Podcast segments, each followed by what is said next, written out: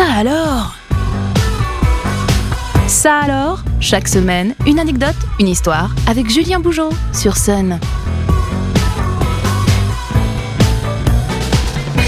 Salut à toutes, salut à tous, je suis heureux de vous retrouver comme chaque lundi sur Sun pour Ça alors. De l'inattendu, du surprenant et du loufoque seront comme d'habitude au programme des minutes à venir. Ça alors, saison 4, épisode 126, c'est parti. 13 ans, c'est le nombre d'années qui aura séparé la sortie d'Avatar 1 de sa suite Avatar 2. Autant vous dire que ce second opus était particulièrement attendu et a nourri l'imaginaire parfois assez dingue de toute une communauté de fans des Na'vi. Embarquement immédiat en direction de la planète Pandora. Déjà, niveau score, ce second volet fera date, c'est certain. Seulement 2 semaines après sa sortie, Avatar 2 a déjà dépassé le $1 billion de recettes et est tout simplement devenu le 7e film le plus rentable de toute l'histoire du cinéma. Du côté de la France, la barre des 6 millions de spectateurs a d'ores et déjà été dépassée. Et si tous ces chiffres n'étaient que la résultante d'un drôle de phénomène ? Connaissez-vous le syndrome de dépression post-Avatar ? En 2009, à l'occasion de la sortie d'Avatar 1, des fans avaient souffert du syndrome de dépression post-Avatar. Ce syndrome consiste ainsi à ressentir une tristesse profonde face au fait que la planète Terre est aux antipodes de la luxuriante et paisible Pandora. Certaines personnes ont pu se sentir perdues après un dur retour à la réalité de notre société.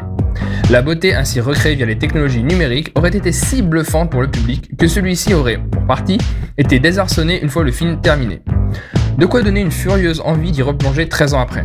D'ailleurs, il faut savoir qu'un film Avatar est en moyenne constitué de 60% d'images de synthèse, ce qui peut expliquer l'apparition de cet état émotionnel. Au-delà des effets techniques sans comparaison possible avec d'autres œuvres, le premier film de la saga regorge de références. Prenons par exemple la cascade du personnage de Norm. Celle-ci aborde un étrange motif dont on ne saisit pas au premier regard le sens, si sens il y a. En réalité, ce symbole n'est autre que l'année 1969 écrite en braille. Pourquoi cette année précisément ?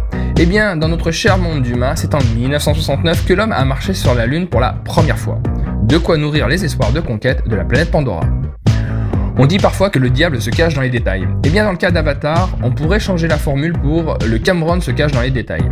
Je m'explique. Dans l'un des journaux audio que tient le personnage de Jake dans Avatar 1, on apprend que l'action se déroule en l'an 2154 et plus précisément en août. Date précise qui n'est à première vue qu'un détail parmi tant d'autres. Et pourtant, cette date n'est une fois encore pas un détail puisqu'elle coïncide exactement aux 200 ans de naissance d'un certain James Cameron, né, vous l'aurez compris, en août 1954. Mégalome, dites-vous ? Bon, je ne vois vraiment pas ce qui vous met sur cette liste. Les paysages de la planète Pandora vous fascinent, comme je vous comprends. Eh bien, dites-vous que ceux-ci ne sont peut-être pas si inaccessibles que cela, puisque James Cameron ne s'est jamais caché s'être inspiré des montagnes de la forêt chinoise de Zhangjiajie pour créer ces fameuses montagnes volantes. Preuve s'il en fallait de l'impact considérable du film sur la société réelle, après la sortie du film, l'une de ces montagnes qui a servi d'inspiration a été officiellement renommée Avatar Hallelujah Mountain par le gouvernement chinois en l'honneur du film. D'ailleurs, le parc forestier de Zhangjiajie capitalise beaucoup sur le phénomène en s'équipant de façon démesurée à l'image du film. En effet, c'est au cœur de ce parc que vous pourrez emprunter l'ascenseur extérieur le plus élevé du monde, 326 mètres de haut, qui propose à son sommet une vue ébouriffante sur les paysages ayant inspiré le film. Enfin, si vous avez aimé Avatar 1, vous aimez les films longs. Si vous avez aimé le numéro 2, vous aimez les films très longs. Accrochez-vous donc pour le numéro 3 annoncé en 2024 qui devrait durer pas moins de 9 heures dans sa version initiale. Bon, trop long pour une séance de cinéma, je vous le confirme, cette version XXXXL devrait tout de même pouvoir être disponible dans le futur, bien que la version salles obscures devrait simplement chambouler les 3 heures tout au plus. Avant de nous quitter, je vous invite à découvrir le bonus Ça alors, une info insolite bonus, à découvrir en descriptif de l'épisode sur le site et l'application MySun, ainsi que sur toutes les plateformes de podcast.